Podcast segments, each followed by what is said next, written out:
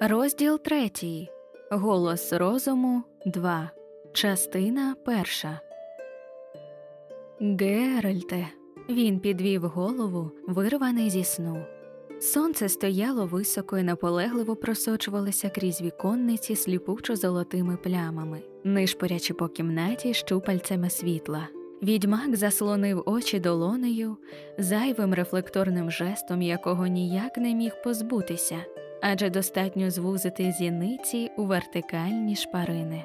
Уже пізно, сказала Ненеке, відчиняючи віконниці. Ви заспалися, Іоло, щезни звідси. Тебе вже тут немає. Дівчина різко сіла, звісилася з ліжка, піднімаючи у панчу з підлоги. На плечі, на тому місці, де ще мить тому були її вуста, Геральт відчував цівку холонучої слини.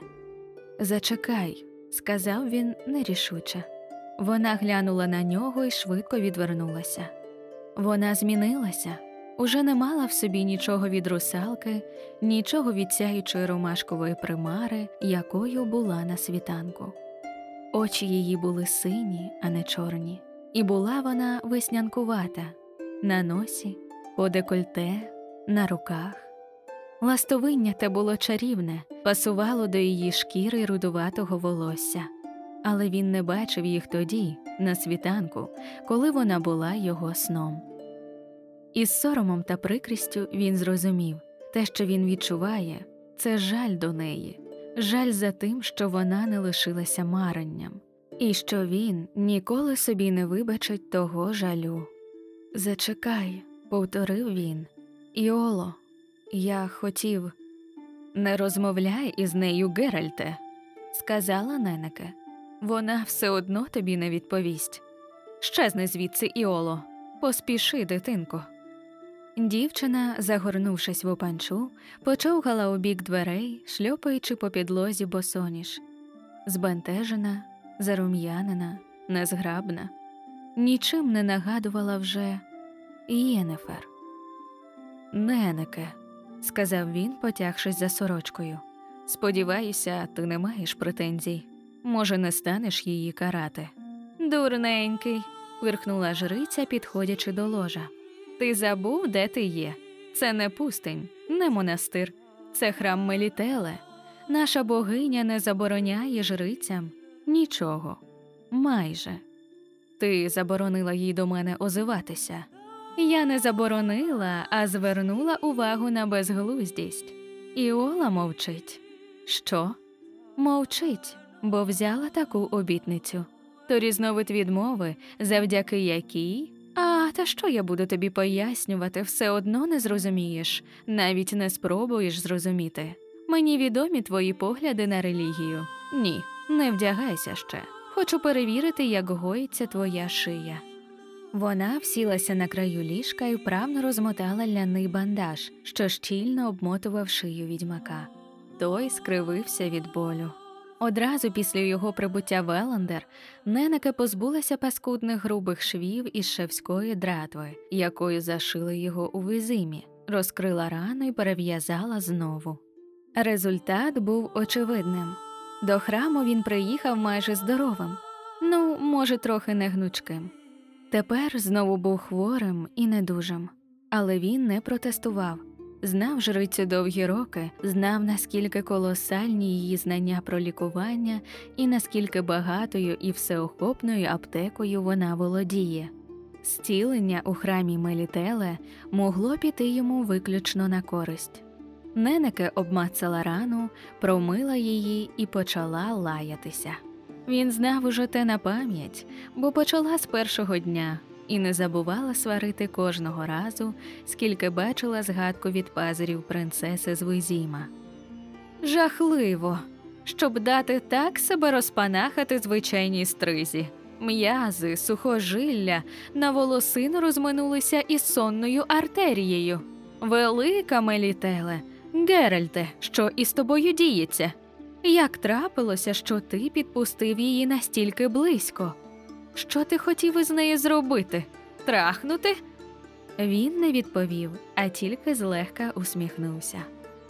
Не усміхайся, наче дурник. Жриця піднялася і узяла з комода торбу із пов'язками. Незважаючи на вагу і низенький зріст, рухалася вона моторно і привабливо.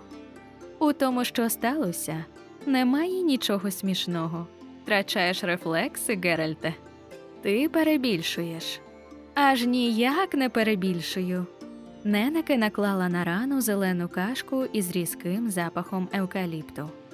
Ти не мав дати себе поранити, а дав до того ж дуже серйозно, майже фатально. Навіть при твоїх небачених регенераційних здібностях мине кілька місяців, поки повернеш собі повну мобільність шиї. Я тебе застерігаю. За цей час не випробовуй сил у битвах із рухливим супротивником. Дякую за застереження. Порадь мені ще, з чого я маю весь цей час жити, зібрати кількох панянок, купити воза і організувати парусовний будинок розпусти. Ненека стенула плечима, перев'язуючи його шию швидкими, впевненими рухами пухкеньких долонь. Я маю тобі радити й учити жити? Я що, твоя мати чи як? Ну, готово. Можеш одягатися. У рефекторії на тебе чекає сніданок. Примітка автора Рефекторій приміщення їдальні, столова зала у монастирях та культових місцях. Поспіши, бо інакше будеш готувати собі сам. Я не маю наміру тримати дівчат на кухні до полудня. Де я тебе пізніше знайду? У санктуаріумі? Примітка автора Санктуаріум центральне священне місце в храмі з олтарем, що присвячений божеству. Ні, Ненеке встала. Не у санктуаріумі. Ти тут бажаний гість, відьмаче, але по санктуаріуму не швендяй. Піди пройдися, а як треба буде, я тебе сама знайду. Добре.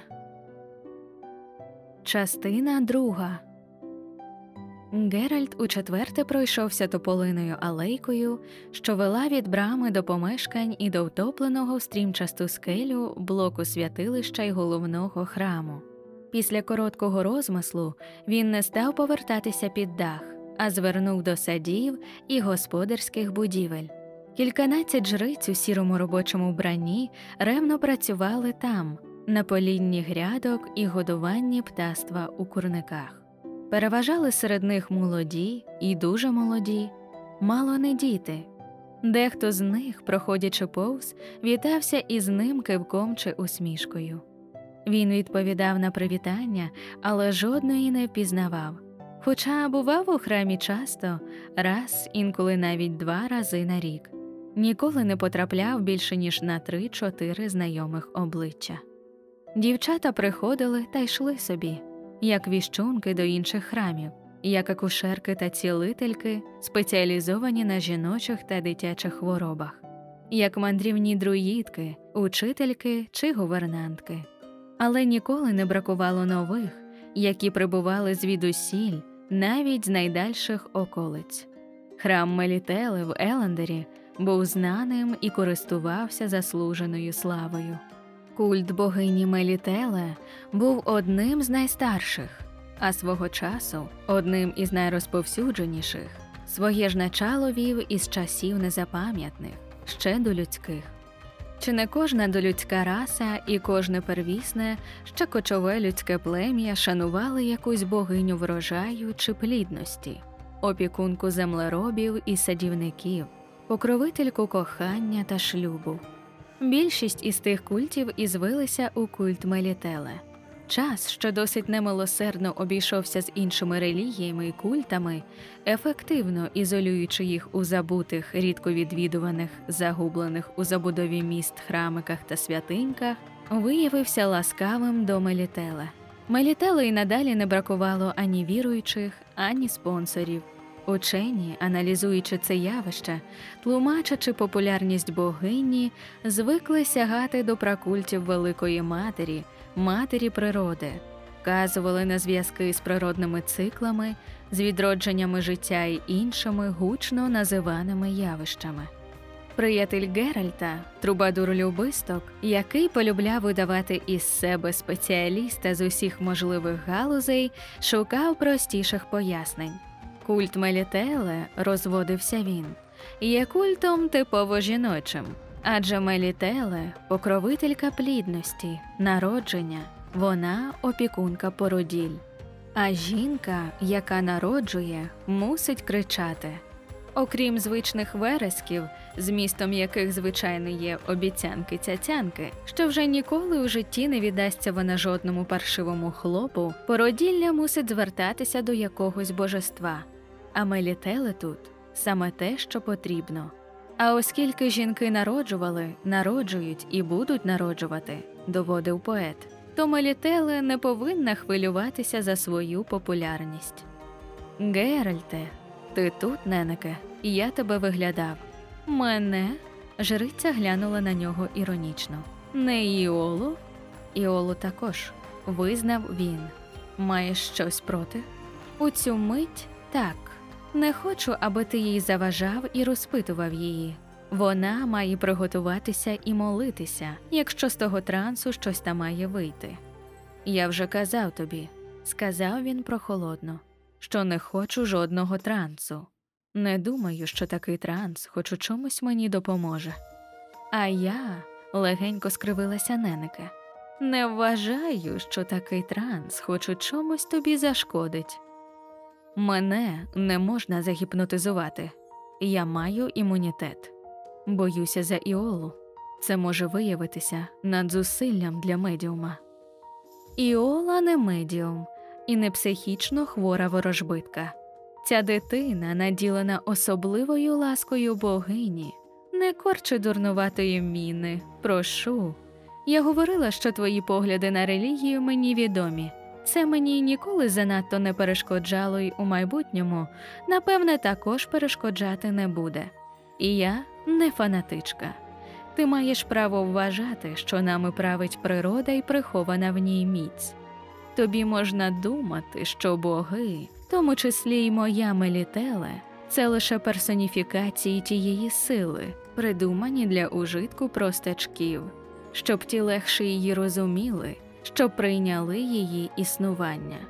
Для тебе сила ця сила сліпа. А для мене, Геральте, віра дозволяє сподіватися від природи того, що уособлює моя богиня, ладу, закону, добра і надії. Я знаю. Якщо знаєш, то звідки застереження щодо трансу? Чого ти боїшся? Що?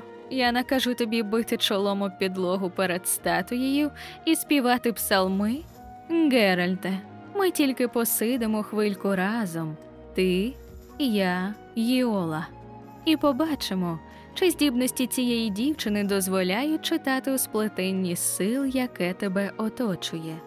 Може, ми довідаємося про щось, що нам треба знати, а може, не довідаємося нічого. Може, сили призначення, що тебе оточують, не захочуть нам відкритися, залишаться прихованими та незрозумілими. Ми того не знаємо, але чому б нам не спробувати? Тому що це не має сенсу, не оточує мене жодне призначення, а якщо навіть і так, то якого дідька там гребтися? Геральте, ти хворий, поранений, ти хотіла сказати. Я знаю, що хотіла сказати. Щось із тобою не так, я це відчуваю. Але ж я знаю тебе з пуп'янка. Коли я з тобою познайомилася, ти мені до паска спідниці сягав, а тепер відчуваю, що ти крутишся у якійсь клятій коловерті, заплутаний, потрапивши у петлю, а та поволі стискається. Я хочу знати, про що йдеться. Сама я не зумію, мушу довіритися здібностям Іоли. Ти не занадто глибоко бажаєш сягнути. Навіщо та метафізика? Якщо хочеш, я тобі сповідаюся.